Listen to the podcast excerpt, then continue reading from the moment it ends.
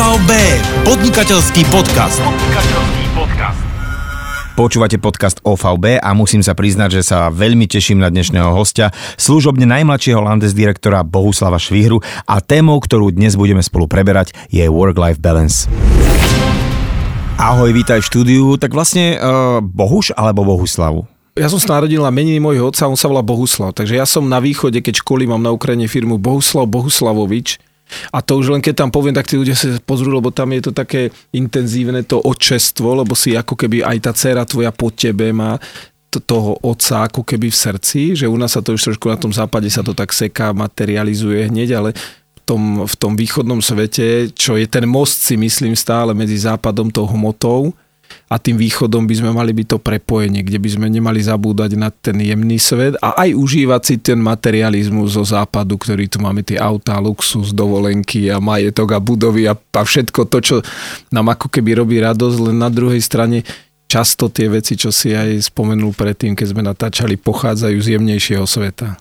Budeme sa vlastne dnes baviť o tom vzťahu medzi tým jemným a tými tak, hrubými tak, vecami. Tak, tak. A na témou dnešného podcastu bude ten work-life balance alebo work-life balance, podľa toho, kto ako po anglicky áno, hovorí. Áno, ale v každom prípade je to takéto vyváženie medzi tým tou prácou, ktorá nás živí a vlastne do ktorej chodíme a vlastne aj kvôli ktorej sme sa stretli, ale vlastne tým životom.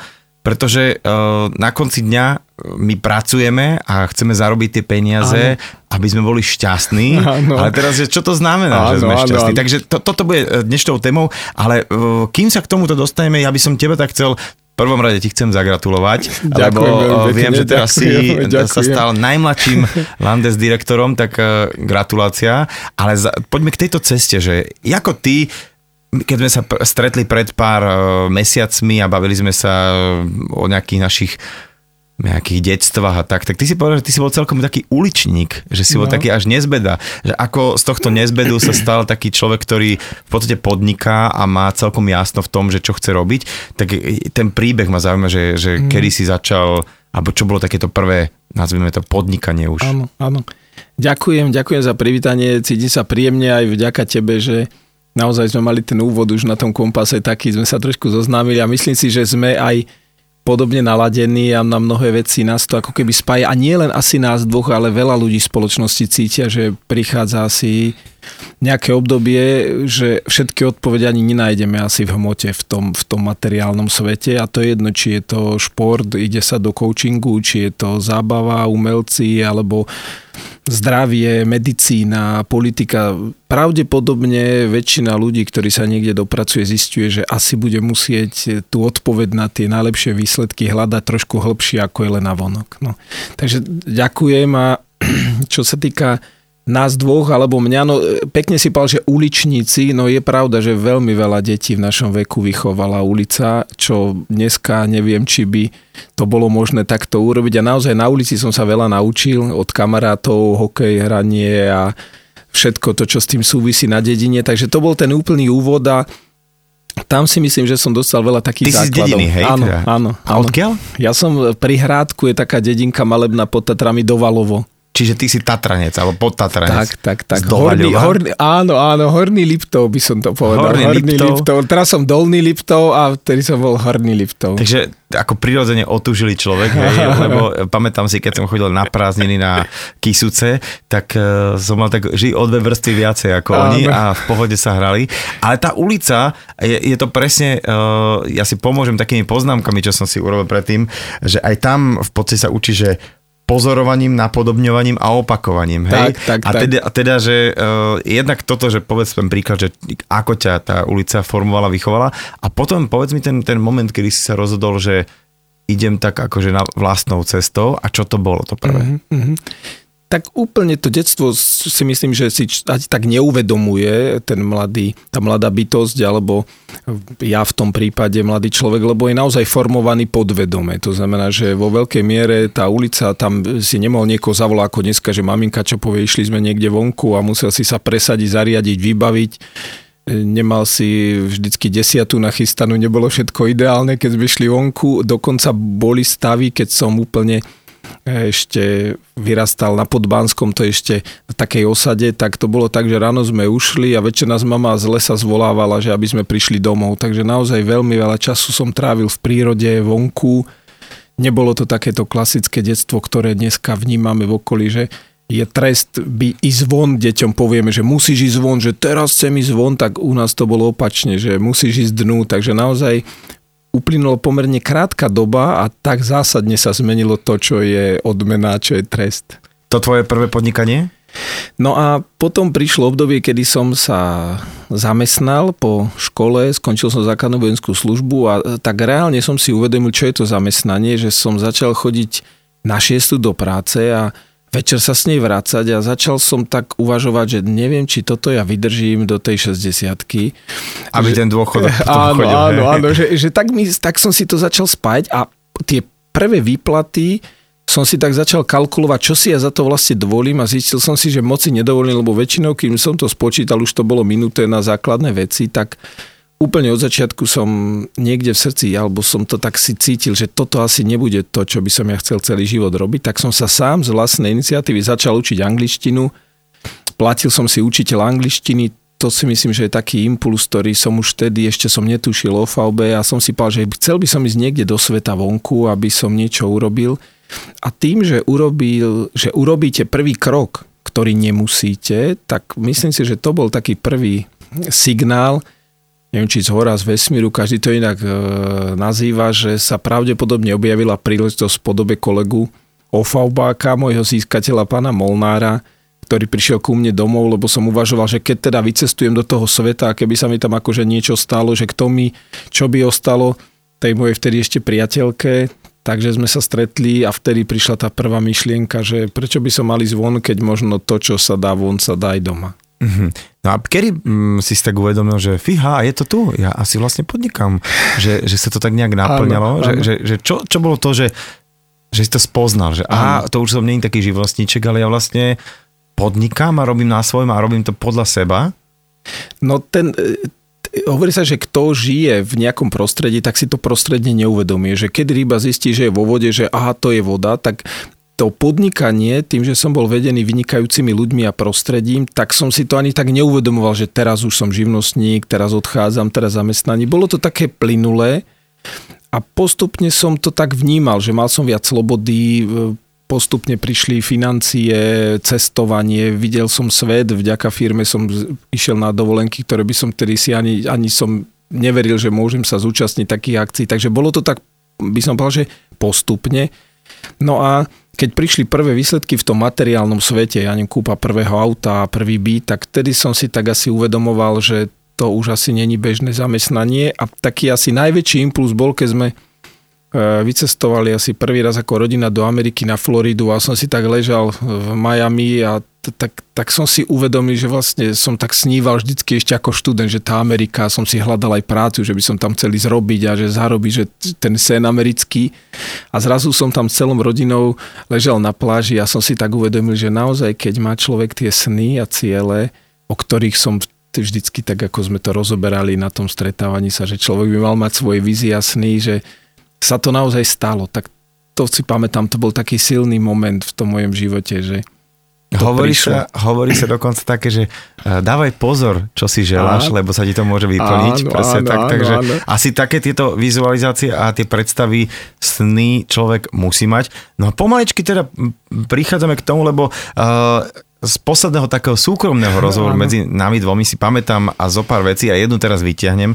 A jedna je taká, že si hovoril, že že ja som v úvode toho môjho podnikania si myslel, že čím viacej budem robiť, tak, tak, tak tým viacej výsledkov dosiahnem a ja som postupne prichádzal na to, že v podstate, možno to zle poviem, že čím menej budem robiť, ale budem robiť presne to, čo mám, tak tým viac budem aj teda nielen zarábať, ale budem aj šťastnejší, lebo vlastne robíš preto, aby si naplnil nejaké tie svoje sny a vízie. Tak toto je, lebo vieš, ľahké to je povedať. Ľahké to je povedať, lebo tak sú také tie motivačné áno, knihy, knihy literatúra. Alebo, áno, alebo na YouTube máš áno, rečníkov, áno, fajn. Áno. A teraz potom si to vypneš, no dobre, môj mudrý, ale tak ja teraz čo, keď, keď ja mám nejaké plány a ja musím niečo splniť, tak poďme k tomu, a, a, ako tento prerod nastal, že si si uvedomil, že, že robiť, búchať tie hodiny a byť čo najviac niekde v teréne, že to nie je úplne cesta. Mm, mm.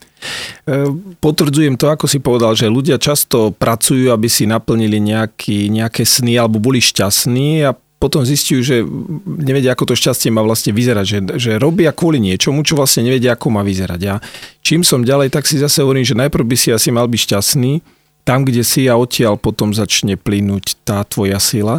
A aj u mňa v podnikaní to bolo tak, neviem posúdiť, keby to bolo inak, či sa udeje toto, ale dosiel som do bodu, ktorom som už zistil, že toho nasadenia práce bolo toľko, že už som zvažoval, či chcem tou cestou ísť ďalej a čo viac, začal som sa zamýšľať, či ja vlastne tých ľudí na tú cestu chcem takto, aby sa vydali na tú istú cestu, že teraz som školil, mal som päťdesiat až sto ľudí pred sebou a začal som uvažovať, že chcem ja týmto ľuďom povedať, aby nevedeli vyrásť vlastného syna ako ja, že ja som čas s mojím najstarším synom, ktorý má devätnásť rokov, vlastne prvých desať rokov si takmer nepamätám, kvôli tomu, že som takmer všetko investoval do toho, aby som podnikal. No a potom, keď som stál pred tými ľuďmi, tak som sa začal zamýšľať, že chceš im tento typ života slúbiť a prezentovať, aby toto urobili. Tak som mal chvíľu takú fázu, že som uvažoval, čo ďalej a som sa pýtal, že či existuje len takáto cesta v tom úspechu, tak som chvíľu mal taký čas pre seba, absolvoval som nejaké tréningy, semináre a tak a potom som ako keby začal si uvedomovať, že existuje aj cesta, ktorá je, je tam viac harmónie, pohody, vyváženosti a že existuje podstatne väčšie výsledky sa dajú dosahovať s väčšou harmóniou a balancom. Takže potvrdzujem to. A paradoxne tá efektivita je oveľa vyššia, tak, ako tak, si tak, hovoril. Tak. A teda, teda uh, poďme na to, čo si povedal tesne predtým, ako sme zapli mikrofón. A to je tá vec, že veľa ľudí sa sťažuje a veľa ľudí má pocit, že niečo nie je dobré.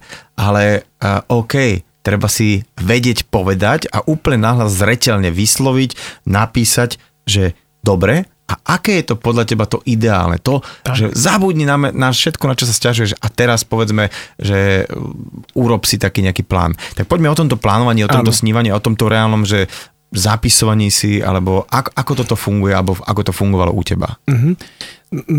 Potvrdzujem to, čo si povedal, že na čo dávame pozornosť, toho je viac. Je to ako keď v škole dieťa príde zo školy domov, donieslo by povedzme desať známok, z toho deväť petiek, jednu jednotku, tak málo ktorý rodič si povie, že dobre, tak tých deväť petiek, to je jasné, ale tú jednotku, ako si ty dokázal tú jednotku zvládnuť a z tej hodiny času by tým peťkám venoval povedzme päť minút a päťdesiatpäť minút bude tú jednotku ospevovať. To znamená, dá pozornosť toho, čo chce, aby toho bolo viac. A tým, že je to software a často v podvedomí ľudia fungujú nie na základe toho, čo by chceli, ale čo je tam uložené, to sú tie vytvorené paradigmy alebo nejaké vzorce správania z minulosti, ktoré sú prevzaté. A je pravda, že jedna z fint v tomto svete, ktorá funguje, je, že sa upriamuje pozornosť na to, čo nefunguje aj v tom manažmente. Tým pádom je toho viac, že napríklad odstraňujú sa chyby, slabé stránky, čo ti nesedí. Tým pádom je toho viac. V tom modernom manažmente aj coachingu sa orientuje na to, že v čom si dobrý, čo sa ti podarilo. Na ňom príde spolupracovník ku mne, mal desať stretnutí a teraz začne bežný typ rozhovoru v minulosti bol, že no tak čo sa ti nedarilo, argumenty, ako to spracovať. A dneska je to tak, že mu poviem, vieš čo, to je pohoda, povedz mi, čo sa ti podarilo. A ako si to dokázal. Takže nebavíme sa napríklad o tých desiatich stretnutiach, čo sa mu nedarilo, ale o tom jednom, čo sa mu darilo.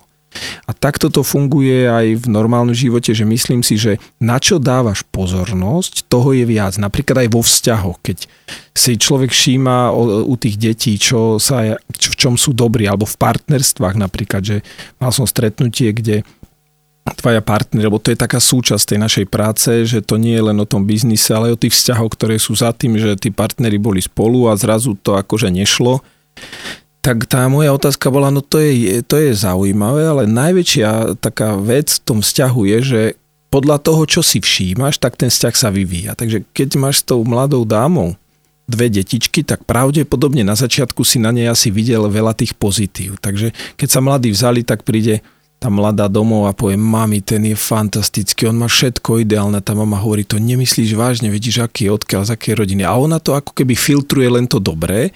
To je to zamilovanosť, že nadšenie, radosť, že vnímam tie veci pekné a potom postupne, keď ten vzťah nejaký u ľudí, čo nie sú, naberá iný smer, tak často je to o tom, že si začnú všímať to, čo im nevyhovuje.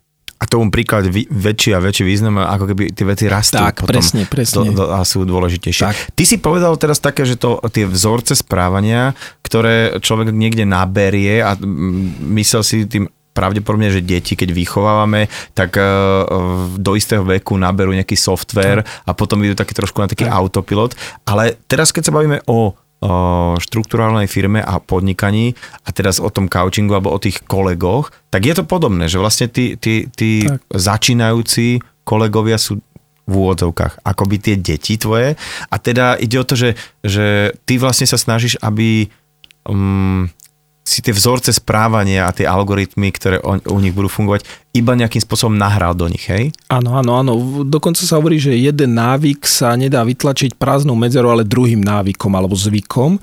To znamená, že často tí ľudia, keď prichádzajú k nám, tak tej štrukturálnej firme je toto veľký rozdiel oproti tej teórii, seminárom a školenia, alebo tam ten človek absolvuje seminár, prečíta knihu a je to ako keby sme deťom prečítali, ako majú vyzerať, alebo manželom, ako vyzerá ideálny život, alebo deťom o partnerstve a potom je druhá varianta, že tie deti vyrastajú v zdravej rodine, vidia, ako sa otec správa k mame, mama k otcovi, že mu prejavuje úctu a tak ďalej, tak v štrukturálnej firme je toto prirodzená vec, že sa u nás vychováva iba trošku teórie, nie sú že nejaké špeciálne knihy, ale najväčšia forma výchovy alebo vedenia, naj, by som povedal, intenzívnejšie je vlastný príklad. A to je dôležité, aby ten vedúci menej rozprával, ale vo všetkých aspektoch života ukázal ten príklad. To je jedno, či vo vzťahu napríklad je nejaká porada, rieši sa nejaká zásadná vec, tak nemá rozprávať o tom, že ako sa riešia porady, ale tí ľudia si všímajú ako budúci riaditeľi a vedúci, ako to ten vedúci robí, ako reaguje, je tam nejaká námietka. A to si myslím, že je rozhodujúca vec aj pri deťoch, že deti sa vychovávajú vlastne nevychovávaním, tým, že opäť sme pri tom, prepáč, pozorovaní, napodobňovanie a opakovanie. Že tak, tak, tak, tak, tak. To sú tie princípy, ako sa programuje ľudská bytosť. Ja by som povedal, že na určitej úrovni je ľudská bytosť biologický počítač, ktorý má päť vstupov základných, cez ktoré prebieha základné programovanie. To je vizuál, to znamená oči, a potom sú to uši, auditívny kanál, nos, olfaktorický, chute, gustatorický a kinestetika, dotyky. To znamená, že taká bežná ľudská bytosť sa programuje cez týchto päť kanálov a najlepšie je, že každý by chcel niečo z toho programu zanechať. Tam starka niečo povie, otec, mama, dcéra a do tých siedmich rokov života sa ako keby naprogramuje deväťdesiat percent toho, kým t- ako tá osobnosť vníma realitu. Čiže nie je to, že jasné, že potom máš vlastnú cestu, ale ide o to, že máš ako keby tie aplikácie v sebe, hej? Takým dnešným jazykom, áno, že, áno. že a, a, ako sa budeš pozerať napríklad na to, keď sa niekto háda. Vždy, áno, vždy máš voľbu. Toto je to, čo je nadstavené, že je softvér, ale ty si programátor softvéru. To znamená, mm-hmm. že jednoduchšie sa s tým pracuje tak, ak si predstavíš, že je nejaká predispozícia, to je tá epigenetika sa to teraz nazýva. Že to je, je ten nejaký hardware. Presne, ale ty si programátor, to znamená, že vtedy zmeníš svoj život, ak si uvedomíš, že máš kompetenciu meniť softvér, pretože softvér nezmení softvér. Mm-hmm. A to je dôležité, že najprv zdvihneme, aspoň teda u nás, čo som sa aj učil v štrukturálnej firme, najprv alebo jednoduchšie ako človeku meniť softvér opakovaním a drillovaním, a to sa dá vo vojsku, že opakujú, že zdvihnem úroveň poznania. A tým, že keď on zistí, že môže zmeniť svoj softvér, tak je to jednoduchšie. To je jedna z tých techník, ktorá je efektívna, že nevyžadujem niečo, čomu ľudia nerozumejú, ale zvýšim úroveň poznania, ako napríklad niekto nevie nemecky a ja mu dám naučiť sa ten list, že ono číta na spamäť, ale tomu nerozumie. Uh-huh. Druhá úroveň, že zaplatím si za drahé peniaze prekladateľa, takže stále tomu nerozumie, ale už si to vie, už, už si za to zaplatil. A tretia úroveň, že zdvihnem úroveň poznania, tak sa to naučí. A to je to, čo mi pripadá v tom balance životnom alebo v tom, tom štýle, ktorý mne vyhovuje, že jednoduchšie je zdvihnúť úroveň poznania ľudí, aby vedeli, že môžu zmeniť svoj softvér a potom im dať voľbu, aby to urobili, ako im to vyhovuje. Čiže úplná paralela s deťmi. Napríklad. A presne v, v tom úvode podnikania, že keď ty ako keby nastavíš isté vzorce správania tvojich ľudí, tak ďalej ich necháš. Že oni vlastne, oni už, ak sú dobre naprogramovaní, ak tam bola tá predispozícia, že si si tak, teda dobre tak, vybral, tak. tak oni idú sami tak, a tak. v podstate...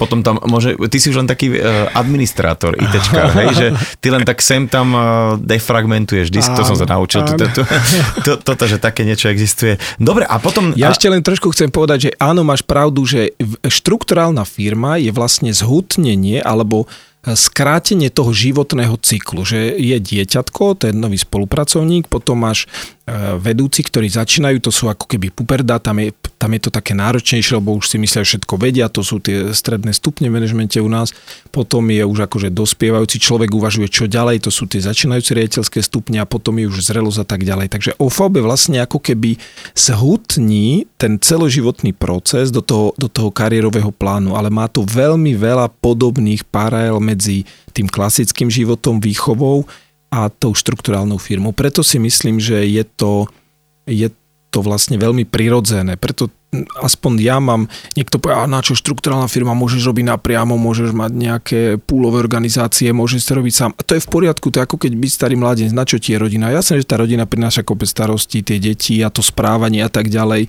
No a napriek tomu mnoho ľudí tie deti chce. Takže môj názor je v tomto, že robme len to, čo sa robí v normálnom živote a zároveň sa stávame, lebo mňa ó vé bé naučilo, ako sa správať k deťom, k rodine. To znamená, ten efekt nebol len finančný. Pretože ja som si doniesol tiež z rodiny nejaký software mojho otca, mojej maminy a tá štrukturálna firma ma naučila správať sa k deťom po novom. Ináč by som aplikoval ten istý software mojich rodičov. To si krásne povedal inak. No, takže...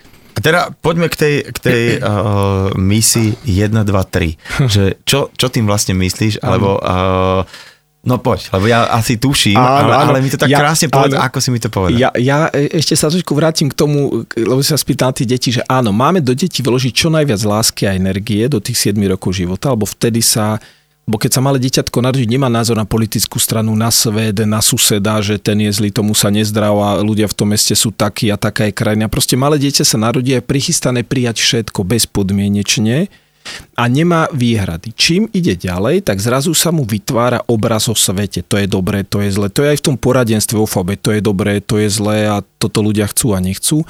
Ale keď vložíme do toho to najlepšie, čo je v nás a zároveň dáme tomu človeku slobodnú voľbu, tak potom, ako keď Starky náš povie, že už keď volačo sa udeje, minule sa nám volačo stratilo, stratil sa zajac a už sme ho nemohli chytiť a Starky hovorí, nehajte to tak, porúčeno Bohu.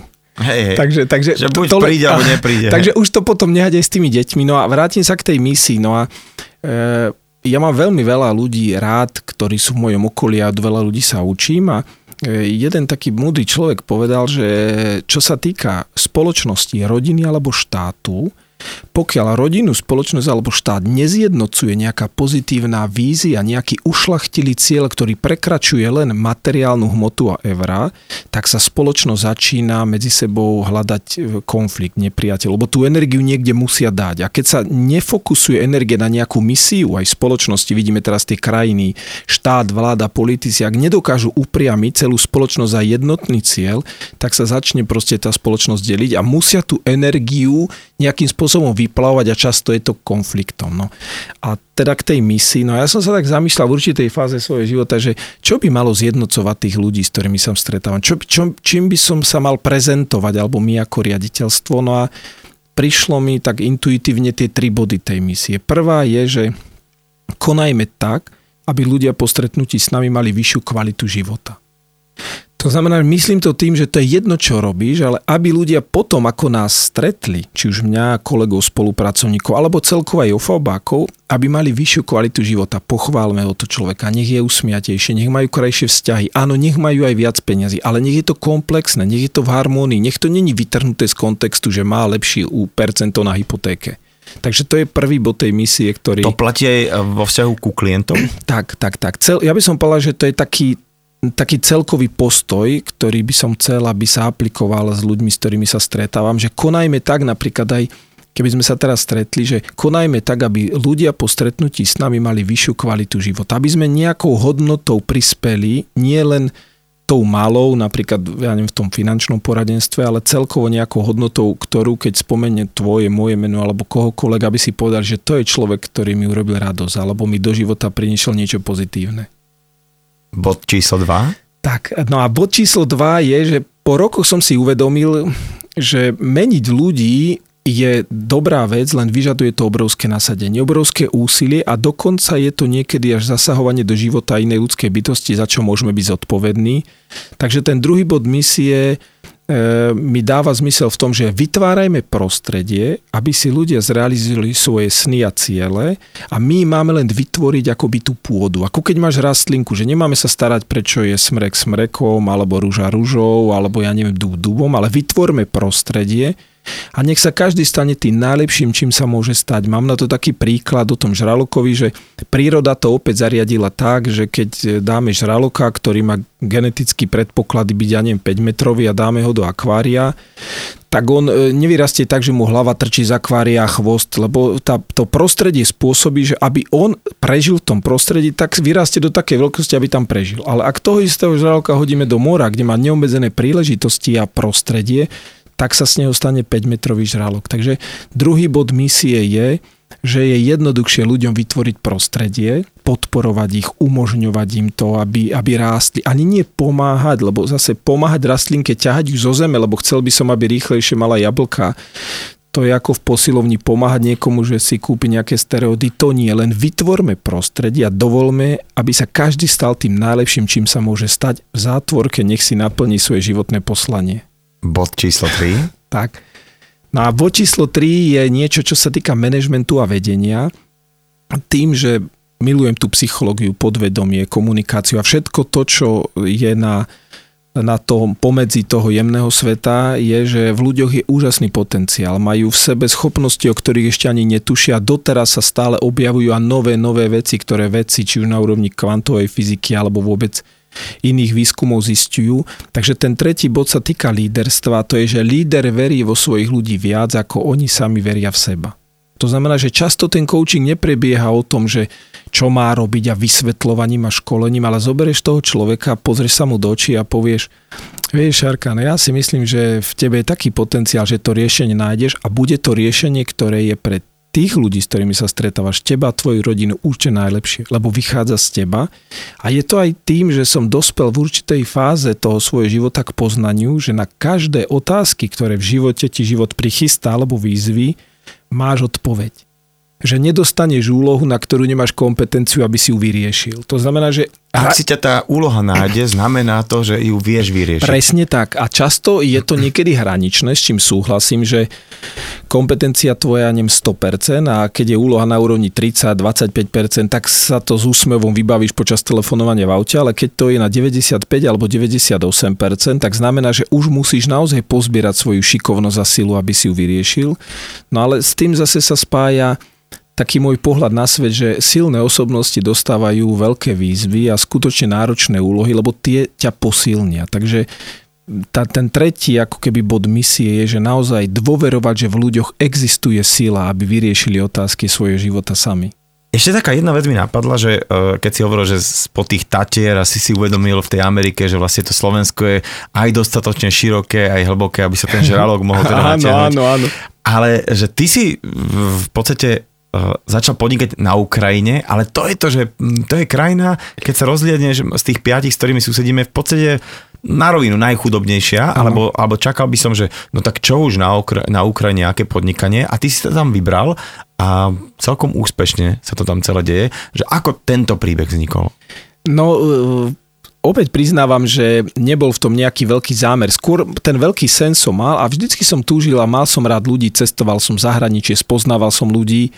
No a tak som si jedného dňa, keď bola vo Fabe príležitosť, že sa rozbieha nová krajina, tak nás zavolali na takú konferenciu, že otvára sa nový trh a ja som tak s malou dušičkou ako začínajúci riaditeľ, ešte vtedy okresný riaditeľ sa tam išiel pozrieť a keď vysvetlí, čo všetko je na Ukrajine, tak mnohí sa odtiaľ otočili a povedali, že tak toto ja nemusím, už som riaditeľ, mám sa dobre, ale mňa tam akoby niečo ťahalo. Neviem, čo to bolo, ale Neviem, či to bolo tým, že už tie mená v našej rodine slovanské, Tatiana, Vladimír, Bohuslav, dcera, Nina, syn, Aleksandr, Samuel, takže mám ako keby taký, taký niečo ma ťahá na ten východ. Že západ sa mi veľmi páči, mám rád západné krajiny a všetku tú zábavu a výdobytky, ale východ ma láka z pohľadu trošku tej filozofie a ľudia ako žijú. Takže nemal som tam žiadne kontakty, nikoho som nepoznal a povedal si, pôjdem tam. A ďalšiu vec, čo som sa naučil, keď som tam vstúpil prvýkrát, tak som chcel prejsť cez hranice do Užhorodu, mal som tam nejaké kontakty, tak taký úvod na pokoru som zažil hneď na hraniciach, na Slemencoch, teda pardon, na Vyšnom Nemeckom, no, že som chcel prejsť na druhú stranu a povedal, tu sa pešo nechodí. A ja vrem, no ako to mám prejsť? A oni, no to nám je jedno, chcete, klopte na okienka. Tak ja som klopal na okienka ako riaditeľ, prosím vás, zoberte ma, tej odpovedali, čo si ty, čo tu vozíš, čo tu pašuješ. A vtedy som si zase uvedomil, že keď si ísť do nejakej krajiny, musíš mať veľkú pokoru a skromnosť, aby si vstúpil do nového sveta. Takže potom ma nejaký zobral tam pašerák, čo tam vozil cigarety alebo benzín, previezol ma na druhú stranu, čakal som tam taký vystresovaný v reštaurácii na jedného. Vtedy som ešte nevedel, že to bude riaditeľ a človek priateľ. No a ja tam sedím a on prišiel na päťstovke Mercedese, že čo, tak čo, to ty si ten zo Slovenska, čo tu chceš? A ja tak skromne som tam, že máme taký zaujímavý projekt biznisový o podnikaní. No a tak sa to tak, začalo sa to uberať, ja som mu to vysvetlil, na začiatku to asi nezaujalo, lebo to bolo smiešné, aby on v takýchto veciach robil, čo s ľuďmi, to je nič. No a ubehlo a niekoľko zím, a dneska je z neho veľmi úspešný, najsilnejší regionálny riaditeľ. Verím, že čoskoro krajský riaditeľ na Ukrajine a tak ako mnohí iní ľudia v štruktúre, v ktorých verím, verím, že budú úspešní. A len k tomu zahraničiu asi takú maličko, že tým, že som ten jazyk nepoznal poriadne, tak som do ničoho nekafral. Takže naučil som sa že nejakú víziu, ako to treba robiť a naučil som sa otázku, kak by to ty zdelal. No a ten človek začal hovoriť, ako by to zdelal, ale ja som mu nerozumel, tak som mal vod eta charašo. A tým pádom som dovolil, aby ten človek to urobil podľa seba. Takže to moje manažovanie, tým, že som umožnil, aby to on urobil vo svojej krajine, so svojou mentalitou, so svojimi predstavami o živote, tak si myslím, že preto sa to stalo úspešne. Lebo dovolil som, aby človek žil svoj vlastný život, poznal vlastnú krajinu, nevstupoval som do toho. Pritom mnoho ľudí študuje jazyky, má vysoké školy, má štátnice a stále chce tým druhým hovoriť, ako by to malo vyzerať. Takže toto si myslím, že to bol taký, taký prvok dôležitý, že kak by to ty zdelal, on to zdelal a ja som mu poďakoval. Zopár takých možno praktických e, návodov, alebo ako by som povedal, také René Mládenca, skúsenosti jeho. A, ako začať nejaký rozhovor, dajme tomu s kolegom, e, ktorému chceš niečo možno povedať, chceš ho trošku usmerniť, ano, pokarhať, ano. Alebo chceš mu ako keby nadvihnúť mandle, lebo nebolo všetko v poriadku, ale ako vôbec začať takú komunikáciu, aby si to presne pri tom príklade rodiča s tými peťkami, tak nezačal ho tam za tie peťky akože karhať, ale chceš mu aj tú jednotku, ale zároveň potrebuješ to vysvedčenie. Dobre. Áno, áno, áno. No, o, o, ešte trošku tej psychológii sa vrátim. Ono, každý z nás aj voči deťom a rodine, ten, ten e, software v nás, ak chce prežiť, tak musí byť posunutý do dieťaťa, aby v dieťati žil ďalej. To znamená, že často aj tie myšlienkové vzorce a správanie kultúrne a rôzne, sa oni prežijú len vtedy, ak sa uložia do podvedomia našich detí, aby žili s nimi. No a na začiatku to u mňa bolo tiež, že ja som často riešil veci tak, že som si myslel, že mám pravdu, pomerne radikálne, tlakom, názormi a priznávam, to by možno mnohí ľudia, ktorí ma poznajú počas celej tej kariéry videli a dneska je to zase úplne druhá strana, že dovolím tým ľuďom, aby si niektoré veci aj prešli sami a nevstupujem do toho príliš horlivo a aktívne, pretože niektorí tí manažeri to všetko chcú hneď riešiť, že ono nastane nejaký stav a oni hneď sú tú bolesť potláčať, hneď, hneď nasadí antibiotika, hneď to chcú utlmiť, aj v tom manažmente hneď hľadajú riešenia, ale často práve tá cesta, ako to ten človek robí, že chvíľu si tým prejde, takže dovoliť tým ľuďom, aby na mnohé veci prišli sami. Ty niekedy vidíš, že, že OK, teraz asi to ani nevyjde, alebo že sa stane chyba, tak, tak, ale nezasiahnem tak, napriek tak, tomu, tak, že by sme sa mohli vyhnúť nejaké, nejakým stratám, ale že toto treba tak pustiť. Tak, zase je to z pohľadu ľudskej energie, pretože existuje riešenie, do ktorého môžeš vstúpiť napríklad, čo sa týka detí, ochrániť ich, alebo aj v manažmente, v štruktúre, vo vedení. Len môj názor je taký, že ak príliš aktívne vstupujeme do príbehu iných ľudí, tak im neumožníme, aby tou cestou prešli. A ďalšia vec je, také zase možno trošku aj krúte, že keď sa ťa niekto nepýta, alebo až tá otázka, kto sa ťa pýtal? A vedúci, ak vstupujú do života iných ľudí bez toho, aby sa aj niekto spýtal, tak je to ako keby, nechcem to až tak prirovnať, ale znásilnenie. To znamená, on sa ťa nespýtal. Takže ten moderný manažment pre mňa znamená, že ak niekto hľadá odpoveď, kloba bude ti otvorené, proza bude ti dané, kto sa ma spýta, vtedy dávam odpoveď. Ale ak niekto akúkoľvek vec rieši a on sa ma na to nespýta, tak mu neodpovedám, lebo on nepoprosil. A to je práve to, čo si myslím, že v tom modernom manažmente je, že mnohí tí manažéri odpovedajú, aj keď sa ich nikto nepýtal. Mm-hmm. Chradia, keď nikto ich o tú radu neprosí. Dávajú múdrosti, nikto o to nestojí. Takže a zbytočne míňajú energiu. To znamená, podľa mňa energeticky, keď dávaš radu niekomu, kto, kto o ňu nestojí, tak míňaš energiu a zase s jedným šikovným kamarátom, človekom sme sa raz debatovali a on vravel, že vieš, je taká zaujímavá kniha, ktorý, ktorá hovorí o tom, že ak ty dávaš rady niekomu, kto ťa anu neprosí, že každý má v živote nejaké množstvo energie, povedzme sto percent ako mu nádrži. A ak mudruješ a nikto ťa o to nežiadal, tak prudko klesá to množstvo tej životnej energie. Takže dokonca ľudia, čo celý život mudrovali, nikto o nich nechcel, tak vlastne minútu nádrž v polceste. Hej, sa vymudrovali. Vymudrovali sa a, a tým pádom skončili. A druhá odpoveď je, že ak sa ťa niekto poprosí o radu a ty mu dáš, tak sa násobí. To znamená, že tebe pribúda, lebo, lebo keď dáš, tak ti dvakrát vrátené, ale musí ťa ten druhý požiadať. Musí to byť prosba, alebo prosím ťa, Šerka, nie takáto vec, ja by som ťa chcel poprosiť, ako by som mal toto riešiť. Takže toto som sa naučil po tých rokoch, že s veľkou radosťou sa delím s ľuďmi o veci, ale tí, ktorí sa na to spýtajú. Keď sa nespýtajú, tak sa trpezlivo a s rešpektom a uznaním prizerám, ako tú lekciu absolvujú samostatne. No a teraz to presne, že ten, ten taký návodík, že ako ty vlastne k tým ľuďom, keď ale ty chceš niečo, aby, že tu to pozoruješ a potrebuješ zasiahnuť, tak aby to zároveň nebolo že nejaký veľký zásah, ale potrebuješ to tam tie peťky uh, vy, vy, vyriešiť to. Vyriešiť, hej. Áno, áno, áno.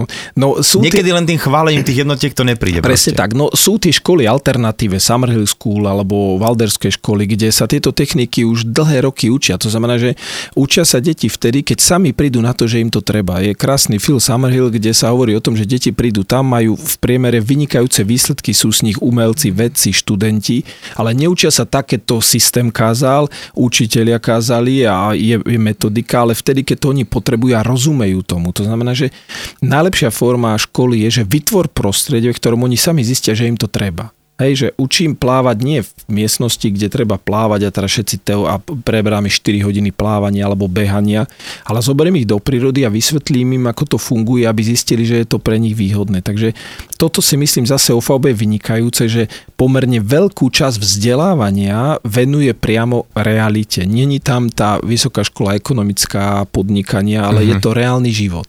Čiže vlastne úplne, že v teréne, keď, keď sa rieši, takže tam Tam sa to celé človek naučí. No ja som ešte nevidel v prírode, že by lev vytiahol tabulu flipchart a kreslil malým levičatám, že čo treba robiť.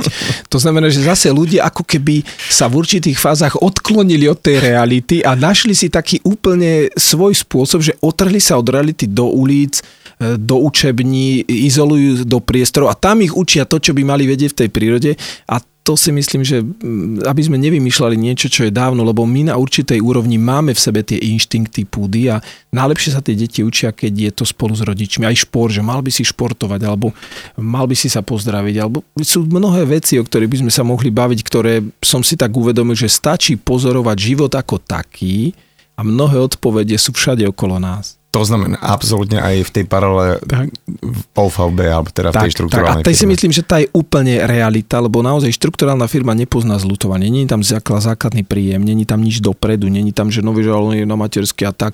Je to ako v prírode, vieš, antilepa uteká, ne, nekričí levovi, že je na penke, že má dve malé deti, že mi akurát nelov, lebo my to proste si nemôžeš dovoliť. Lebo my v tom svete klasickom sa vlastne dostávame do stavu, že sme vytvorili svet, ktorý nemá nič spoločný s tou skutočnou realitou. Teraz uh, som si spomenul na tú druhú vec, ktorú ano. Si mi hovoril počas tej večera, ak sme sedeli. Ano. A to sa mi veľmi páčilo, že ako je taký ten seriál populárny, že Game of Thrones, takže vlastne tento svet, v ktorom žijeme, už nie je ani tak o tom, že koľko máš aut, aké budovy máš a koľko zlata si si zatvoril do trezoru a podľa toho si bohatý, ale že koľko pozornosti si na seba strhol. A že vlastne tie peniaze, alebo to, všetky to, to prichádza sekundárne. A že strašne to platí teda aj v tom podnikaní, a v tom biznise, že, že je to celé hra o pozornosť. Áno. Tak toto mi vysvetlí toto tvoje uh, tvrdenie a to zamyslenie. Áno, a, a tiež aj aplikuj. Áno, áno. Zase opäť je to z toho, z toho mojho poznania, vzdelania, ale aj takej skutočnej skúsenosti mojej životnej, že v tomto svete je veľká hra o pozornosť ľudí. To znamená, teraz sa môžeme pozrieť na politikov. Čím viac pozornosti získajú, tým majú väčšie preferencie. Sú billboardy, reklamy, vyťahujú sa rôzne kauzy, aby akože ľudia na to pozerali. Ja neviem, v, v rádiu čím viac je väčšia počúvanosť, tým sú väčšie reklamy.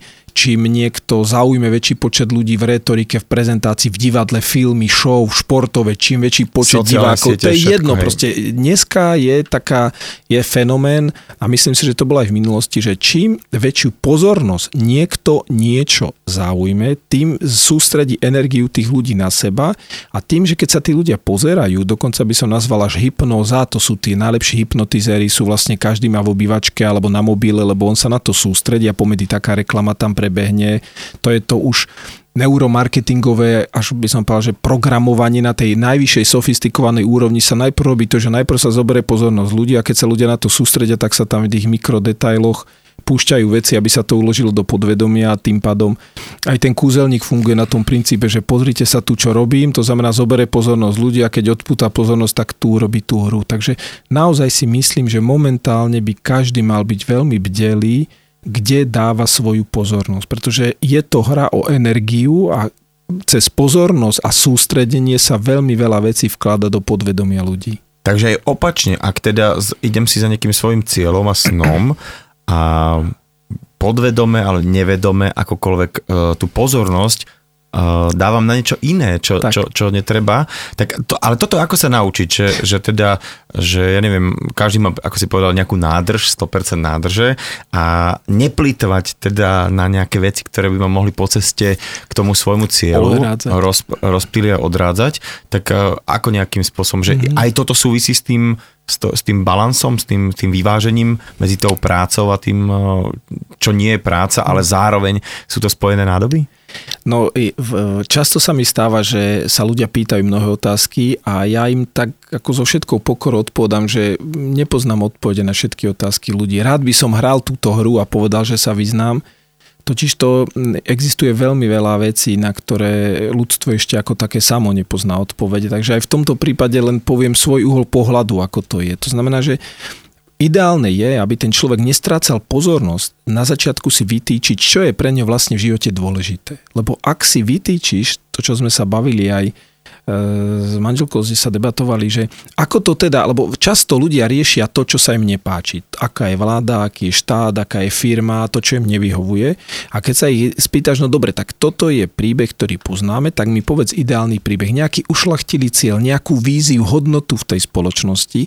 V našom prípade tých ľudí vedieme k tomu, aby mali ciele, vízie, ale nie len materiálne, ale napríklad chcel by si založiť rodinu, ako to vyzerá v tej rodine, čo budete robiť s tými deťmi, koľko času máš čomu venovať, čo by si chcel v živote dosiahnuť, tak ten človek, keď má toto vyjasnené a rozmýšľa o tom, čo sa často nerobí, lebo medzi tým tie médiá potrebujú tú pozornosť ľudí a oni nechcú, aby si oni tvorili svoju budúcnosť, oni chcú, aby mali budúcnosť, ktorú sa implementuje im mediálne. To znamená, že ako vyzerá ideálny vzťah, partner a čo má robiť ideálny zamestnanec. Každý rok o pol roka lepšie auto. Tak, tak, tak. Takže toto si myslím je veľmi, veľmi dôležité, aby sme na chvíľu vedeli sa odstrihnúť. To je to, čo jeden náš riaditeľ stále hovoril, keď sme školili, že každý by mal mať ten svoj strom, pod ktorý si ide lahnúť a premýšľa o tom svojom živote. A úplne najkrajšie, ak premýšľajú ľudia, ktorí spolu majú sny, napríklad partneri, alebo ľudia, ktorí plánujú vo firme, že si tí ľudia sadnú a majú spolu vízie a nebavia sa o tom, čo procesne riešia, lebo vždy v tej chvíli je niečo, čo není ideálne, len často to je dôsledok myšlienok z minulosti. A ak sa stále rieši to z minulosti, tak sa vlastne netvorí budúcnosť. Takže moje také odporúčanie je, kedy prežijú vzťahy, napríklad partnerstva. No ak si dvaja sadnú na terasu a spolu snívajú o živote, ako by chceli žiť, kde by chceli byť, cestovať, ako vychovávať deti, ako vyzerá ideálna dovolenka. Keby tá otázka taká krásna znela, predstav si, že zajtra máš vyriešené všetky otázky tvojho života, že z neba sa ozve hlas a povedia sa, že Šárkan, vieš čo, zajtra už nemusíš žiadne procesy riešiť, ja ti dám taký darček, ja ti vlastne všetko splním. Len má to jednu podmienku. Dal som ti slobodnú voľbu a musíš mi povedať, čo to má byť. Nič ti nedám bez toho, aby sa slobodne rozhodol. Takže presne mi napíšeš do detailov ideálny deň, ideálny týždeň, ideálny mesiac, ideálny rok, ideálny život. A popíšeš mi všetky aspekty toho života, to znamená voľný čas, s kým sa stretávaš, rodina, deti, kde cestujete, ako sa správate. Väčšina ľudí, keby prišla táto otázka, vieš, čo sa stane? Chaos. A nemyslíme ani chaos, ale vlastne, že človek, aha, počkať, vlastne neviem. A tým pádom tá energia, to je tá hra, lebo to je ako voda. Keď prší, je všade mokro. Máš, tí ľudia majú priemerné auto, niektorí vonku, väčšina, samozrejme, čo to počúvate, sa máte dobre, ste zdraví, šťastní, bohatí a úspešní a hlavne umedomeli a bdeli. Ale mnoho ľudí vonku v podstate žijú život niekoho iného. Furt niečo napodobňujú, niečo kopírujú, nejaké akože ideálne vzory v televízii, zo seriálov a to si myslím, že je veľká škoda, lebo to je ako keď je mokro, ale vieme, že napríklad z fyzikálnych zákonov je až nepochopiteľné, že ako je možné, že voda pod obrovským tlakom reže železo. Normálne by to nemalo byť možné.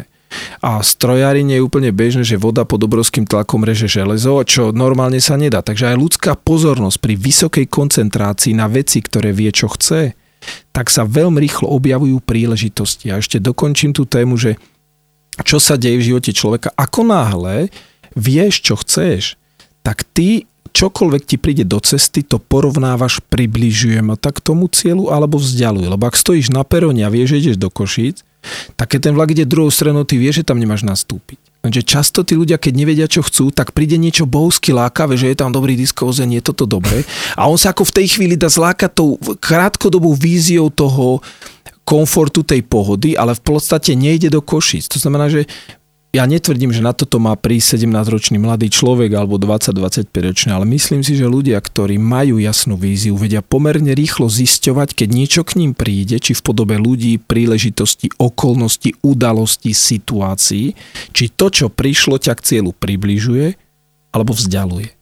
Ale keď vieš, čo chceš, to je aj v partnerstve. Najkrajšie vzťahy majú tí, čo sa spolu majú spolu sny. Pretože keď prídu procesné veci, deti, škola, príjem, hypotéka, splátky, čokoľvek sa v živote udeje a ich spája len ten krátkodobá vec, ktorá je povedzme týždenná, alebo v operatíve by som nazval vo firmách, tak to často neudrží. Ale pokiaľ majú spolu sny, dokonca pán Frankl, jeden z najznámejších psychológov, v koncentračnom tábore napísal krásne svoje dielo a on napríklad zistil, že v koncentračných táboroch mreli ľudia proste po tisícoch a on tam robil svoju výskumnú prácu a zistil, že ľudia, ktorí nemajú zmysel života, nemali okamžite šancu prežiť. Ľudia, čo mali zmysel života, tak prežili tie najťažšie veci bez stravy, boli problémy, ja neviem, vo všetkých oblastiach života. Ale zistil, že ako náhle ten človek stratil zmysel života, niečo hlbšie, čo bolo v ňom, na druhý deň zomrel. To znamená krásna práca, odporúčam sa týchto, veľk, týchto velikánov psychológia podvedomia preštudovať a preto aj zistíme, že človek, ktorý má vyšší zmysel života, prečo sem prišiel, tak ten si myslím, že to jednoducho sa to proste podarí, lebo to je jeho poslanie, lebo každý má nejaký zmysel, prečo prišiel. Len naša úloha je nájsť, že prečo si vlastne tu, čo je to, čo ti dáva energiu. Jedna z tém, ktorú sme takhle naťukli, bolo zopárkrát si povedal slovo šport, že pri športe a tak. Áno. A o tebe teda je známe, aj to na teba celkom vidno, že ty veľmi rád a veľa športuješ a sú aj tam v tom nejaké paralely, lebo nie každý, vieš, taký, že niekto má radšej, ja neviem, že varí, zavára uhorky, niekto, ja neviem, cestuje, pozerá filmy a ty extrémne veľa športuješ a že aká je pre teba, lebo opäť to je len, že otázka na teba nie je, že všeobecne, že šport je dobrý, ale že čom tebe dáva šport takú nejakú o, výhodu, alebo ako ťa náplňa, alebo zase nájdeme paralelu z tej o, štruktúrálnej áno, firmy áno. a športom, ktorý robíš? No je to pravda, že úplne na začiatku podnikania som moc času na to nemal, to znamená, že veľkú časť tej energie a pozornosti som venoval práve firme, budovania, stretávania sa s ľuďmi, len počase som zistil, že to, čo sme sa rozprávali, že je tam niečo, čo by som ešte chcel robiť navyše. A naozaj ten šport pre mňa je veľký relax, to znamená, že cez zimu je to ski alp, lyžovanie, cez leto triatlon, zabehám si, zaplávam bicyklík a cez zimu ešte mám hokej, si chodím zahrať. Takže naozaj môžem povedať, že šport ako taký pre mňa je veľmi dôležitý. Relaxujem pri ňom, mám tam ľudí, ktorých mám rád a čerpám tam veľa energie. Možno, že práve to na tej fyzickej úrovni, čo potrebujem ako keby vyvážiť voči tomu jemnému svetu, tak v tom tele žijeme v dualite a nemôžeme popierať, že sú tu určité zákony, ktoré existujú. Takže naozaj ten šport je pre mňa veľké hobby, relax a často si tam aj človek otestuje tú, tú svoju kapacitu, že keď je niekde na pretekoch alebo niekto ide pred ním a teraz ho niekto dobieha, teraz vidí od toho tepu a veci, ako to všetko ide, že či dám to ešte a teraz to telo už začne, ako keby má tendenciu rozkazovať a hovorí, že á, vydýchni si a teraz už si musí povedať, že teraz kto tu šéfuje vlastne. Hej, a ďalšia potom taká možno trošku, ja to tak by som povedal, že poviem v takom mojom slengu, ako používam, že tá duša sa vozí v tom koženom vaku, v tom tele a o to sa treba servisovať. To znamená, že myslím si, že nemusí to každý prijímať úplne rovnako tú intenzitu servisu o svoje telo, ale podľa mňa, keď by sme si tu chceli tú realitu maximálne užiť, tak je to ani nie, že hobby, ale ja si myslím, že je to takmer podmienka a ja aj odporúčam všetkým ľuďom, ktorí si chcú užiť tú realitu tohto sveta, že by mali servisovať to svoje telo, starať sa oň, aby si mohli v kľude užiť tú realitu v dlhom, dlhom období. No, takže je to trošku aj s tou filozofiou, ktorú uznávam, že zdravom tele zdravý duch a že tá myseľ potrebuje výkonný výkonný aparát, aby dokázala realizovať tie svoje sny. Ja si myslím, že tento podcast bude špeciálny tým, že si ho ľudia nebudú, ako nevypočujú raz. A možno aj dva, aj trikrát, pretože ja osobne to urobím hneď potom, ako teraz toto celé skončí. Ďakujem. Že to celé raz, ešte raz zoberiem a budem si tam hľadať také niektoré zastávky, spomalím a vypočujem si to ešte raz. Veľmi inšpiratívne. Ďakujem ti veľmi pekne a možno teraz pri tom športe a, a ešte ti poviem takú vec, že okinavskí majstri, s ktorými mal som možnosť sa stretávať pri tom okinavskom karate, ktoré som dlhé roky robil, tak keď sme sa tak až skamarátili, tak jeden z nich konkrétne som sa ho opýtal počas tréningu, že ako sa tam pozerá na ten náš tréning, ako to vidí, tak on hovoril po japonsky, prekladateľ mi to tak prekladal a hovorí, že no a koľkokrát do týždňa si umývaš zuby? A ja že no každý deň, aj ráno, aj večer. No a keby si, si ich umýval iba útorok a štvrtok hodinu a pol, myslíš, že by boli, by boli nejako zdravšie? Že asi nie. No a tak je to aj s tými tréningami, že nemusíš dvakrát do týždňa sa rozbiť. Proste, že cvič každý deň a cvič len tak, ako si tie zuby umývaš. Vieš, keď už máš pocit, že sú čisté, tak prestaneš a že to stačí. A že to, ten šport a ten, tá starostlivosť o ten kožený vák, ako si povedal, je, je tá vec, že, že to je tak skôr hygiena. Tak, tak, že to tak, nie je to, tak, že idem teraz, musím zabehať stovku do a istého. Dokazovať si niečo. Áno, ale že to, je, že, že to je proste hygiena a keď to takto máš v sebe nastavené, tak zrazu sa ti, vieš, zuby si vždycky umieš, aj keď sa ti nechce, ale väčšinou sa ti chce. Už je ten návyk. Už návyk, je ten návyk, ale áno. Hlavne, lebo ich chceš mať čisté. Tak, a, tak, tak, tak, tak. Takže takto nejakým áno. spôsobom mi to vysvetlili a veľmi mi to pomohlo v tom, že ak, v akom vzťahu mám byť k tomu pohybu, ktorý niekedy ako sa ti pýta a niekedy sa ti nechce.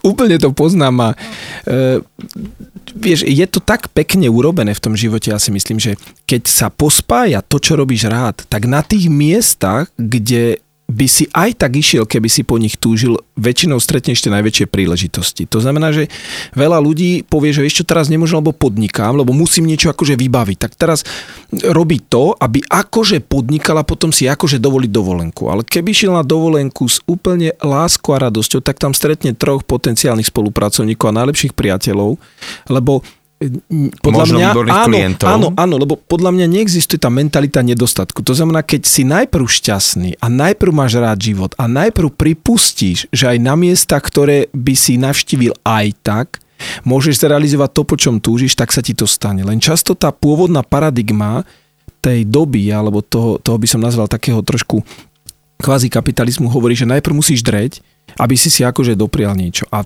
to, čo som sa ja naučil, je, že aj tak sa stretávaj s ľuďmi, s ktorými sa stretávaš rád, aj tak rob veci, ktoré máš rád, aj tak navštív miesta, ktoré by si chcel navštíviť, len buď tam bdelý. nebuď tam taký, že som na tom mieste a teraz si dám slúchatka a nevnímam realitu, ale chod sa prejsť pri športe, všímaj si ľudí, ktorí tiež športujú, majú rodiny, majú deti, tešia sa zo života, tiež niečo pre to urobia. To znamená, to, čo by som odporúčil všetkým tým ľuďom je, aby robili to, čo im robí radosť, lebo keď to deti budú vidieť, že rodičia majú radosť a smejú sa, keď prídu domov a že na miesta, ktoré im robia radosť, realizujú svoje sny a tam prebieha to podnikanie, tak podľa mňa ten život nabere úplne inú sílu. Len u nás aspoň teda verím, že stále bude toho menej a menej. Je to tak, že často tí ľudia chodia akože do práce a potom si doprajú akože výkon s priateľmi alebo niekde dovolenku alebo lyžovačku, aby si oddychli a v pondelok akože nastúpia do práce. A toto by som ja zmazal, ten, ten, ten znak toho Mercedesu, keď si predstavím, tak ja by som zmazal tie tie čiarky, čo to delia, tie tretiny a ja by som to všetko urobil akože v kope, že práca, relax, rodina, hobby, že nedelil by som, nazval by som to životný štýl, ktorom má človek radosť z toho, čo robí a je bdelý a všíma si príležitosti tam, kde sú. Napríklad, ja len takú maličko, že ja neviem, bol som v Amerike na letisku, plnil som si ten sen, boli sme tam viackrát a keď sa vraciame späť, tak nám zrušili let a všetci ľudia sa tam tlačili dopredu, ja Nemci, Rakúšaci, Boeing, aby im teraz to miesto dali v tých hoteloch. A ja si hovorím s deťmi, deti, počkajme už aj tak sa to nejak vyrieši, takže dali sme sa nakoniec radu, robili sme si pohodu a tak ďalej a naozaj sme, už to bolo vyriešené, či budem v rade tristopäťdesiat alebo štyristo a na konci toho radu sa za mňa postavil jeden človek, začal debatovať, viete čo, vy nie ste asi štandardní, vy sa tu tiež netlačíte, no a je to doteraz môj životný priateľ. Veľa sme precestovali, videli, máme veľa aktivít podnikateľských, takže chcem len povedať, že ešte aj v tom, čo sa stalo, keď človek zaujme správny postoj, tak tá príležitosť tam príde. Mm-hmm. Jedno také, ne, myslím, že je to židovské príslovie, sa hovorí, že keď veľmi veľa pracuješ, tak nemáš čas zarábať peniaze. A to uh, možno je celé také, také áno, to uzavretie áno. toho, že áno, že uh, vlastne keď sa človek na niečo fokusuje, drží tú svoju pozornosť tam, kam má, má nastupovať do tých správnych vlakov, ale zároveň presne aj v tých vlakoch stretne uh, kopec príležitostí, tak. ktoré možno by sa nestali. Presne. Či už pri tom športe, alebo pri cestovaní a pri tých svojich snoch. Bohuslav Švihra, ďakujem ti strašne pekne za tvoj čas a verím, že ste si aj vy dnešný podnikateľský podcast užili. Ďakujem veľmi pekne. Ďakujem veľmi pekne všetkým, ktorí to zorganizovali a naozaj úprimne ďakujem lídrom, ktorí ma doteraz viedli, vedú a za to, že som sa mohol od nich učiť. Ďakujem ó vé bé a takým ľuďom ako si ty a všetkým okolo, ale aj celému Slovensku. Ja si myslím, že je to krajina, v ktorej sa oplatí žiť a rozvíjať vízia sny. Verím, že ešte veľmi veľa vecí dokážeme. Takže díky moc, pozdravujem všetkých a teším sa niekedy na budúce. Dovidenia. ó vé bé, podnikateľský podcast. Podnikateľský podcast.